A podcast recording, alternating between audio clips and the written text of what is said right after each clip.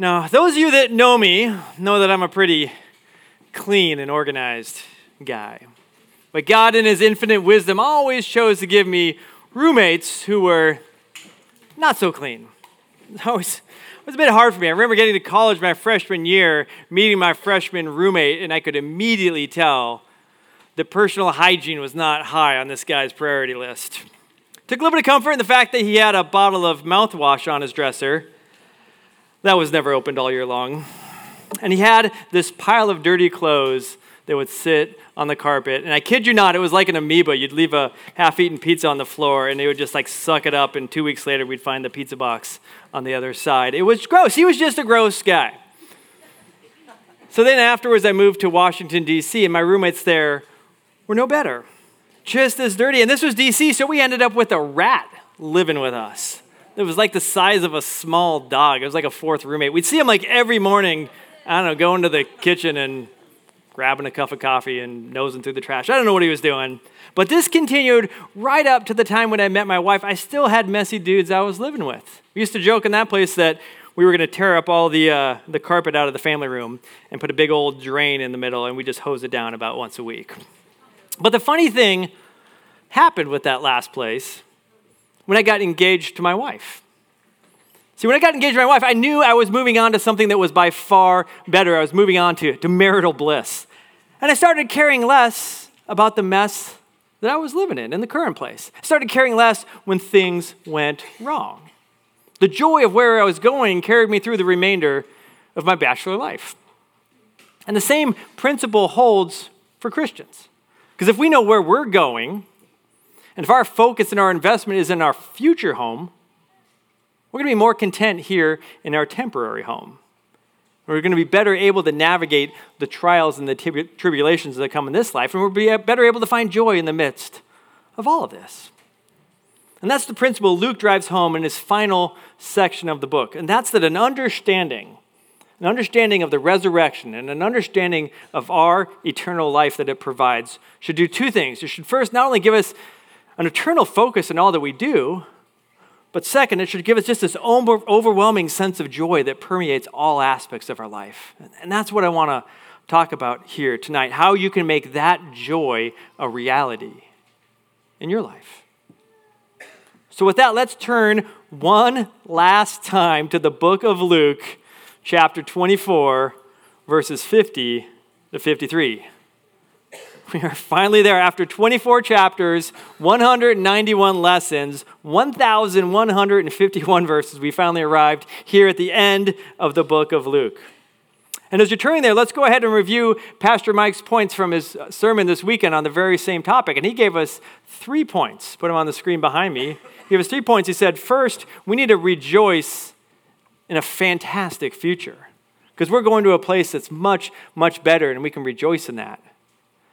And second, we can rely on a faithful promise. We can trust Christ to be faithful to his promise to go and to bring us to where he is. And then finally, third, we can rest in a powerful protector.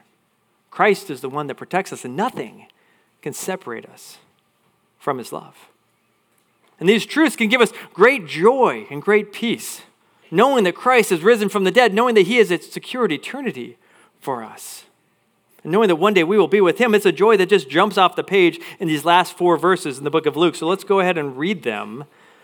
Luke chapter 24, verses 50 to 53. It says, And he led them out as far as Bethany, and lifting up his hands, he blessed them.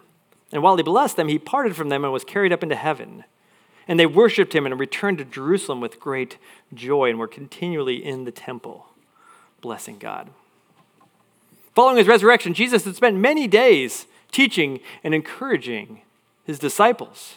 And we finally see him in verse 51 here. He parted from them and he was carried up into heaven. Now, it's important to remember that this is not the end of the story because where Jesus went, one day we will go. Earth is not our true home. It's not our eternal home. Heaven is our eternal home, and we will spend eternity on a new earth in a new Jerusalem, and our dwelling will be with God. And at a risk of oversimplifying this, I think this is a and a reminder we so often need. I put it on your outline, point number one. We need to realize this is not your home. This is not your home. as a Christian, this earth, everything that surrounds us, everything that distracts us, it's not our home. We're not made for earth. We're made for somewhere else. We are made for eternity with God. And that eternity, living out a perfect life on a perfect earth with God, is better than anything we have here. Randy Alcorn describes it in his book Heaven, like describing like the first time he went snorkeling. And he ducked his head underwater, and all of a sudden he saw displayed in front of me dazzling colors. Fish of every shape and color and size, things he never could have imagined. And he said an audible gasp trickled up out of the snorkel at the amazing beauty he saw. And just imagine for you what it will be like when you see the wonders of God in heaven displayed in front of you for the first time. Things you never could have imagined so beautiful. I think a gasp is going to emerge from us as well at the wonder and at the beauty of our new home. And then you think about how foolish it is when we're distracted by the things of this earth, things that are just cheap imitations of what's in heaven. And we're chasing after stuff, chasing after, I don't know, cars and houses, and putting so much importance in things like, like reputation and careers and holding on to just, just looking good, which is something I had to give up on quite some time ago, but some of you are still hanging in there, still looking good. But I hate to break it to you, it's all just fading away. It doesn't satisfy, and you couldn't hold on to it even if you wanted to. Investing in the stuff of this earth, it's as, it's as foolish as, as doing a major remodel on your hotel room. Imagine that, checking in, saying, Oh, hey, this is a great room. I think I'm going to move the bathroom from here over there. And put some new carpet in, put some new paint on. I go get myself a contractor, spends thousands of dollars, go through all that hassle. What would you say? You'd say that that's foolish. That's foolish because you're there for such a short time. That is a foolish investment. Well, guess what? Our life on earth, James 4:14, it's just a mist. We're there, and then we vanish.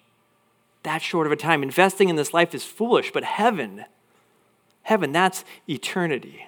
That's our true home, and that is where true riches are with joys of God we can't even imagine, and that is where our investment should be.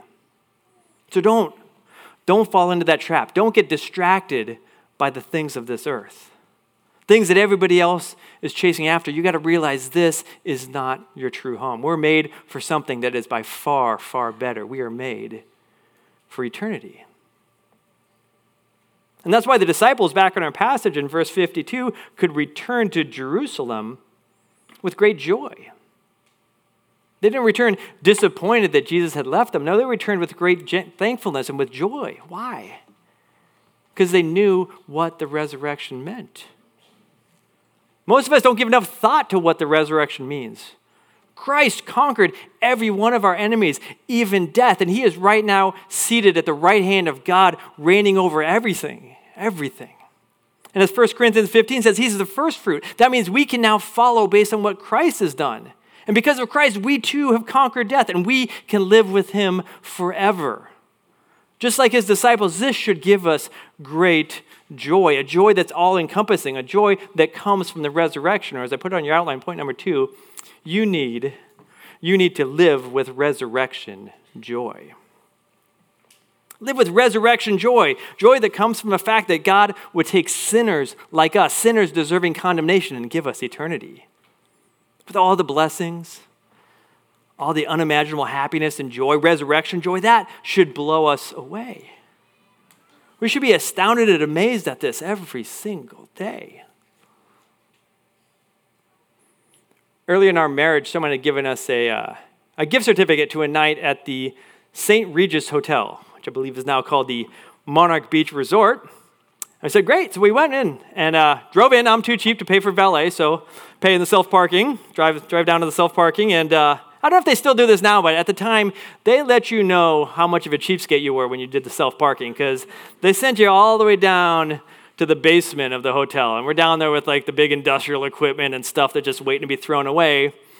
And you get to the lobby, you have to go into like a darker, dingier staircase that goes back up to the lobby. So we come walking in the lobby from a side door, sign over its head that says cheapos entering here. and I don't know why, I don't know, I don't know why we did this, but we didn't have suitcases. We just had a whole bunch of duffel bags. and my wife, my wife was pregnant, so she had one of those big pregnancy pillows. You've seen those things real long. It wouldn't fit in any bag, it wouldn't fit in any suitcase. So I just threw it in one of those big black plastic trash bags, slung it over my shoulder with the, with the duffel bags, and I go walking into the lobby of the St. Regis Hotel, and the lady from behind the counter is looking at me going, no, no, sir, there, there's, there's some sort of problem here. And I walked boldly up to the counter and I slapped down that gift certificate and I said, We've got a reservation. This is already paid for. And you know what they did? They let us in. Plastic trash bag and all. A place we had no business being in, a place we could have never afforded, but we had a gift certificate that said paid in full. And they let us in, and it was amazing, and we experienced luxury we never could have dreamed of. We've got to have that same kind of amazement at the resurrection because we too, we're going to be led into a place that we've got no business being in. But we've also got a gift certificate from Christ, and it also says paid in full. And we can experience the wonders of God for eternity because of what Christ has done for us. That's amazing. And that amazement should translate into real and practical joy in our lives. Our lives need to look different practically because we know we've got eternity. We have got to have resurrection joy. Do you have that resurrection joy? I don't know. Sure. Yeah, heaven sounds good. Yeah, that's not what I'm talking about. I'm talking about real, tangible, overwhelming joy because you know you've got a Savior that died for your sins and you know that you have eternity waiting for you. I don't know. How would I know that? Well, let me briefly give you four things that characterize a life of resurrection joy. Four things that characterize a life of resurrection joy. Four little pointy fingers, starting with pointy finger number one a knowledge of the resurrection. Disciples spent three years with Christ, learning about many things, including the resurrection, and that, that fact gave them joy, as we saw in our verse. Same things for us. The more we know about the resurrection, the more we know about heaven, what eternity will be like, the more excited we'll be and the more joy we'll have. Taking my family to Washington, D.C. this spring break, planning out the trip and thinking through all the monuments and museums, and I thought I'd break up the middle of the week and, and take the kids, take the family down to uh, Busch Gardens. Told my, told my kids, we're going to go down to Busch Gardens in the middle of the week. You know what they said? They said, ooh, gardens? I don't know that sounds boring. I said, no, no, no, you don't get it. This amusement park, they, they got roller coasters there. They said, what now? Roller coasters. So now they're looking it up on the website. Then they're watching videos of it and the rides. And guess what? Now they're excited. Why? Because they have more knowledge of what it is. Same thing's true with heaven. Not just a bunch of fluffy clouds and long worship services. No, there's real joys, those real pleasures that Pastor Mike talked to us about this weekend. You just start to learn about it. You start to spend some time in Scripture reading about your future home. You just pick up a good, solid Christian book that talks about heaven. You're going to be encouraged by that. The more you understand about the resurrection, the more you understand about heaven, the more joy you're going to have. Second thing that characterizes a life of resurrection joy is contentment in trials. The disciples in our passage went home rejoicing. But trials and persecutions would, would soon come. If you read through the book of Acts, which we'll soon do here in Compass Bible Church, you can see their resurrection joy was undiminished. Because when eternity is secured for you, nothing else really matters. That's why James can say in chapter 1, the verse on the screen behind me, consider it or count it joy, my brothers, when you meet trials of various kinds. And all of a sudden, I'm going to throw a flag on the play and say, hold on a second, that doesn't sound like joy. Why is that joy? Why? Because you know that the testing of your faith produces steadfastness, produces endurance, produces perseverance. So you can get through life and you can get where you're going. You've always got to remember the goal here is eternity. And anything that prepares you for that is a good thing. So when your life is hard, when your marriage is hard, you're fighting with your spouse, when you, when you don't have unity in your household, when the kids are rebelling, they're not, they're not respecting you like you should, you know and you can have joy that God is strengthening you, building perseverance in you, and making you more like Him. And you can also know and rejoice in the fact that one day it all will be set right when you're resurrected with Him, so you can have that resurrection joy even in your trials. And you can even rejoice in the temporal and imperfect gifts that God, God does give us in this life. Gifts like our spouse, to walk through the trials of life with us step by step. You can thank God for that and you can rejoice in that. And more than that, you can forgive when you're wronged in your trials. Whether it's a neighbor or a coworker that's wronged you in some way, or maybe it is even your spouse who's harsh with you or selfish with you. And unlike the world who is just absolutely consumed with wanting everything made right right now, you can have the joy and contentment that comes from knowing that God will then make things right. And you can have that resurrection joy that allows you to be, to be quick to forgive and allows you to be content in your trials. There's a third thing that characterizes a life of resurrection joy, and that is investment in God's people. Because you look back at our passage, where did the disciples go with great joy? What does verse 53 say? They went to the temple, God's temple, together with other believers. Read Acts 2, it says they rejoiced and broke bread in people's homes together. You see, rejoicing in God is something that's most effectively done together with other believers. How often did they meet together? Once a week? No, what does it say? Continually. Literally, the Greek word here, all the time. All the time. Does this describe you continually gathering together with God's people and doing so all the time? And if I looked at your calendar over the last few months, would I see that? Would I see the joy of the resurrection driving you to be with God's people all the time? Would I see the reality of Hebrews 10 in your lives that says, Hebrews 10, 24 and 25, let us consider how to stir one another up to love and good works. Well, how do I do that? By not neglecting to meet together. And It is the habit of some. Well, what should we do when we meet together? We should encourage each other about what? About the resurrection, about our eternity with Christ, and all the more as you see the day drawing near. How many days a week are you meeting with God's people? Here at church, at your homes, having people over for dinner, Thrive Accountability Group, fellowships. You could fill every day of your week with this, and honestly, it wouldn't even be that hard. There's joy in developing these relationships. There's joy in seeing God working in people's lives. And it's a resurrection joy because these same people that we're talking about, these same Christians in your lives, are going to be the people that you're living with for eternity in the New Jerusalem. When everything else in this world fades away, these people and these relationships never will. You got to invest in God's people. And finally, the fourth thing that characterizes a life of resurrection joy is a commitment to evangelism. Because if you've got eternity secured, it is only natural that you're going to want to do the same thing for someone else.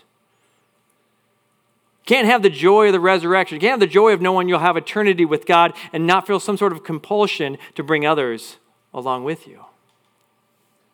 The parallel passage in the book of Mark, chapter 16, last two verses 19 and 20 say, So then the Lord Jesus after he had spoken to them, was taken up into heaven and sat down at the right hand of God. It's exactly the same topic that we're talking about in the book of Luke. But notice what the believers do in the next verse there. In verse 20, a little different. Says, They went out and what did they do? They preached everywhere. If you've experienced the joy of the resurrection, really, this is the only logical response. You see, when Jesus was taken up into heaven, that marked the end of his earthly ministry. And now the work of spreading the gospel message, who's that fall to? It falls to us. Right? This is our task. This is our job now to share the gospel. It Doesn't matter if the world hates the message. It Doesn't matter if the world hates us. Our job is to get out the message. That means at the end of each day, you should be sitting down and praying to God and asking yourself, what did I do to further God's kingdom today? What did I do to share the gospel message? And if you didn't do anything, it's a wasted day. this shouldn't be a, a harsh command. This is not something we have to do. This is something that we want to do. This should be something that springs up from the joy within us, the resurrection joy that we have. Because we do have a joy in sharing this amazing message. There's joy in being part of God's act of salvation. There's joy in seeing a life snatched from the fire and saved for eternity. That's amazing, and it's a joy that should compel us to share that message. Got to live a life of resurrection joy. You see, when I became engaged to my wife, I still had to live with those messy roommates. Still had to deal with the same trials as before, and the same dirty dishes, and the same messy rooms. But I had joy because I knew things were going to get better. Because I had a future wife that, that pledged that she would live with me, and I trusted her. And I knew that the day was coming when I could cast off those dirty roommates and enter into that marital bliss. When Christ ascended on the clouds, as Acts 1 tells us, angels appeared to the disciples and said, Dudes, well, they didn't say dudes, but said, Dudes, why are you looking at the clouds? Why are you looking at the clouds? Christ will come back just as you saw him go. Don't let 2,000 years throw you off.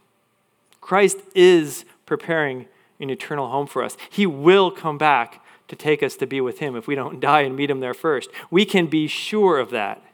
We can take comfort in that, and we can find joy in that. A joy that comes from knowing that we're going to spend eternity with God, and a joy that compels us to live faithfully for Him until that day that He calls us home. Let's go ahead and close in prayer. God, I thank you for the, for the joy of the resurrection, something that I know as Christians we probably don't meditate on enough. The amazing fact that you would take sinners like us and you would die for us and you would give us eternity, a place that we have no business being in but a place because we have that, that gift certificate that says paid in full, we can enter into your joy and your happiness, and we can live with you forever. I pray that we can let this joy overwhelm our lives and cause us to be faithful to you in learning about the resurrection, contending our trials, sharing your message, gathering together with believers. Lord, help us to live a faithful life to you because we know you are faithful to us to bring us safely home to the place that you prepared for us. I just pray that as we close this book of Luke, we can let these words of the resurrection encourage us. Encourage us with joy, but also encourage us with the challenge to go out and share your message and share this great news with other people so we can advance your kingdom and we can further that day when we'll get to come home and enter into your blessed kingdom. Thanks again for this time, and I just pray for a profitable small group time. In Jesus' name I pray. Amen.